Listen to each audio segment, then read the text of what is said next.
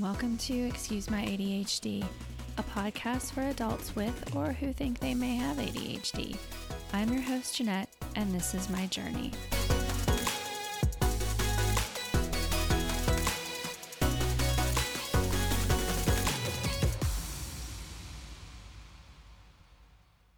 Hello, and welcome to Excuse My ADHD, episode number 22 Time.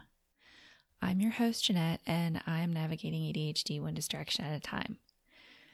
This is the second productivity related episode that I am doing.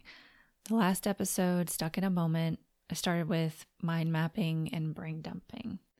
So this episode is all about time blocking, how to do it or how not to do it. So before I start the episode, I want to tell you how funny the universe can be. Last night, maybe 10 minutes after I finished writing, editing, editing this episode, I was looking through apps on my phone. And what did I find but one I hadn't seen before? All the complaining about not being able to find an app that I liked and did what I needed it to do. And here's one, at least, you know, at first glance, it looks like one. It's called um, Boosted, is the name of the app. And no, I do not have any affiliation with the app but maybe I should look into that. Hmm. Anyway, okay. So it's pretty cool so far in that I've only spent 15 minutes on it. But I plan to use it this week to help with my goals and my time blocking. So I'll let you know how it goes. And if it works out, then maybe I can do a whole episode on that one, or maybe I'll just do, I'll hop on and maybe do like a video or something, even though I hate videos. But anyway, in the meantime, though, let's get to the actual episode. Growing up, Pink Floyd was my favorite band, and it was the first concert I ever went to. My parents took me to the Division Bell concert for my 14th birthday. Time, Wish You Were Here, Another Brick in the Wall were some of my favorites. But writing this episode and trying to think of a song title, Time was the obvious choice. I usually try to make sure that when I pick a title, and yes, if you haven't already noticed, all of my solo episodes are song titles, but that the lyrics actually mean something that when I read it, I feel a connection to what I want to talk about. Time, in particular, this lyric. Every year is getting shorter, never seem to find the time. Plans that either come to naught or half a page of scribbled lines. Um, yes, this is exactly why this song is the perfect title. Even in these strange COVID days, time is slipping away, and sometimes I feel even busier and shorter of time than pre COVID. Like, just when I was getting things under the control, like, oh my God. Take time blindness, for example. You know, that pesky executive function malfunction that tells us, oh, it'll only take you 20 minutes to get home when in reality it's rush hour and it's going to take you 40. Or that task you think will take you three days takes a week, and then you have to explain to your boss why you suck at gauging how long things will take to complete. Now, at home, I sit and try to work on one thing and make plans for the day, and they just never seem to work out. Like something is always coming up and changing my plans at the end of the day, the week, the year, I've lost time somehow. And this verse kind of relays exactly that. So you run and run to catch up with the sun, but it's sinking, racing around to come up behind you again. That's absolutely how it feels. Like you're running to keep up, only realizing that you're being chased. And all of these things have to get done, but it feels like there's never enough time to get all of the things done. So, this is where boundaries come in. And a very wise woman who I consider a friend and mentor is teaching me about many things, and boundaries is one of them. I'm learning that if I'm going to get all of the things done, I need boundaries around my time. I have to know and be very set with what my priorities are, communicate what is okay and not okay, and consider how it might impact my family and really what is going to make me feel good. When I was working on mind mapping or my revised version of it, time blocking was the natural next step. So many people with and without executive function issues swear by it. I did what I normally do, spent five minutes, or okay, an hour, maybe two, looking up how to time block. I looked at, you know, different websites that are supposed to make it easier. I tried a few apps. I didn't like them. It was tedious and took too long to set up, or maybe, you know, I was just being difficult and super impatient. That might be a possibility. Either way, I went back to my bullet journal like the curmudgeony old lady stuck in her ways. Fine, maybe I am a little. I did just turn 40 and COVID is making me a little cranky. But I was determined, so I scoured Pinterest for layouts and found one that seemed to be, you know, exactly what I needed. Simple to put together. I drew it all out. Then I sat there and sat there. Think. Think. Thinking like Winnie the Pooh, only without the honey pot. What are my priorities? How do I set time for them when I don't know how long they will take? Because, you know, time blindness. So I started taking stock of my days. And at this point in COVID, we've kind of settled into a sort of routine, or the routine has settled us. I don't know. But in the morning, it's breakfast, work, lunch, more work, play with the kids, laundry, dishes, get the kids ready for bed, work on my podcast, sleep. Not always in that same order. The days go by so quickly anymore, and honestly, I don't always know what day or month it is. All of the transitions of the day make concentrating on tasks for work really hard. You know, all the starting and stopping for a snack, or he hit me, she hit me. What was that? Mommy, play with me. And this one kills me the most about COVID because I want to play with them all day, but I can't. And all of the transitions have made working from home very difficult. A lot of what I do requires me to have blocks of uninterrupted time so I can focus on what I'm doing. Otherwise, it could mean, you know, the difference between can we afford a new dance floor or can it wait so we can teach more courses. It is totally not the kids' fault at all. They just want to spend time with us because they're bored. They don't have anyone to play with. They haven't played with friends in months and it's hard. However, I still have monthly reports to get done, meetings to attend. So does my husband. And it's probably taking me at least one and a half times longer to do some of the things I have to do because I get lost. I get up, I sit back down. I don't know where I left off. Where did I save that file? Did I save that file? What did I name the file? Where are my notes? Did I even take notes? I thought I did. And then there are all the things I've done multiple times because I can't remember if I did them or not so I do them again just in case. Does that sound familiar? If not, are you even sure you have ADHD? I'm just kidding. But after a week of trying to figure out how long or like what time to what time it typically takes to do things, I kind of have an idea. And I think I'm ready to, you know, give time blocking a try.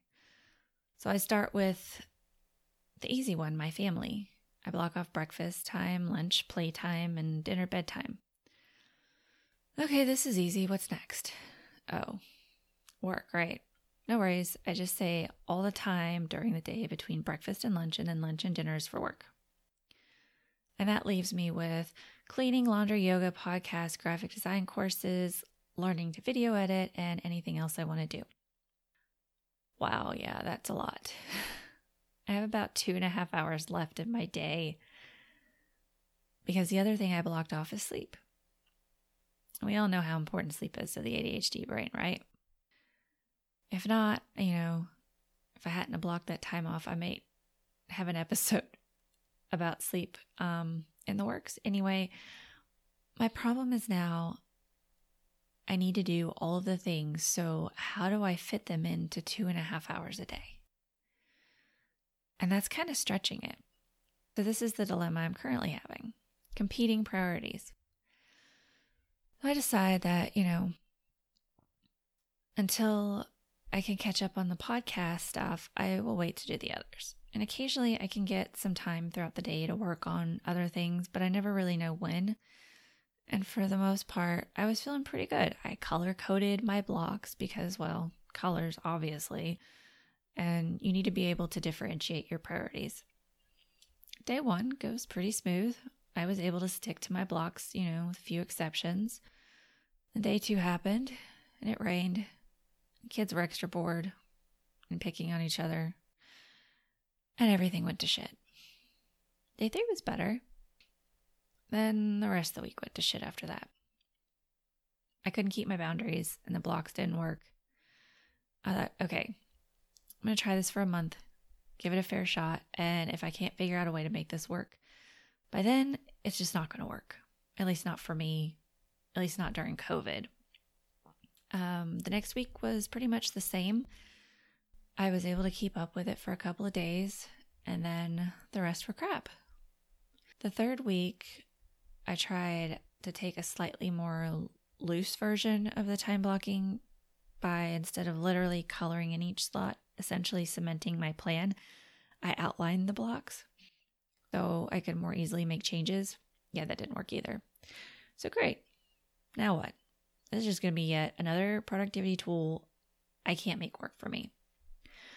I'd asked for help from someone and they told me I should try and mix the way I was doing my journal before with the time blocking because before it was actually kind of working and I was kind of sort of already doing a little bit of time blocking. I was just missing all the time in between what I scheduled. And they said that I should probably try and do one day at a time instead of the whole week and be more forgiving. If I can't make it work, one day, you know, then maybe the next would be better. And another tip was to try using sticky notes or even a dry erase board. So, deep breath. Okay, we'll try this again. Give it another couple weeks, see how it goes. Well, that was Friday. so, literally three days ago. So, I'm going to give it another go this week and I'll update you on how successful I am or not. I'm going to try and just do one day at a time instead of the whole week. I'm going to try and adjust it to fit my life instead of trying to continuously force myself to fit into the format that is obviously not working. Don't get me wrong though. Like the theory behind it is great. And like I said, tons of people swear by it. Time blocking can give you more power over your time, more time to, you know, deep dive into working, help you stay organized and focused on what's important to you. And unfortunately for me, there's just too many variables changing day to day in my house right now. Now, when the world gets its act together and things get back to, you know, whatever our new normal will be after this, I may be able to give it a go the traditional way.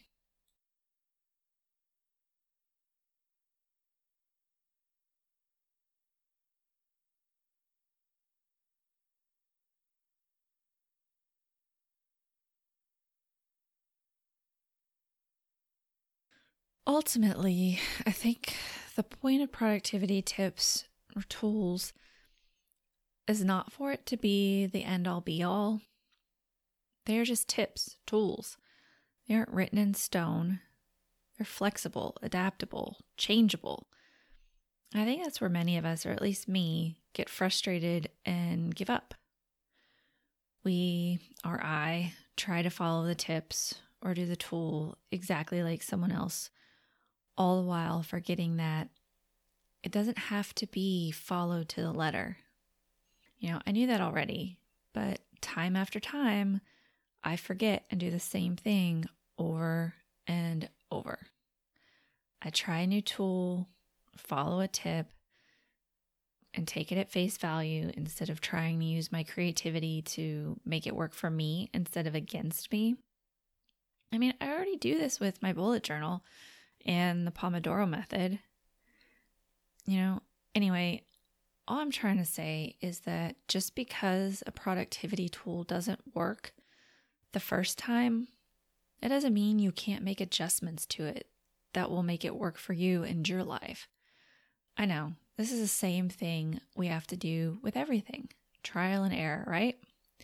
We have to trial and error finding the right doctor, trial and error finding the right medication or holistic way to manage symptoms.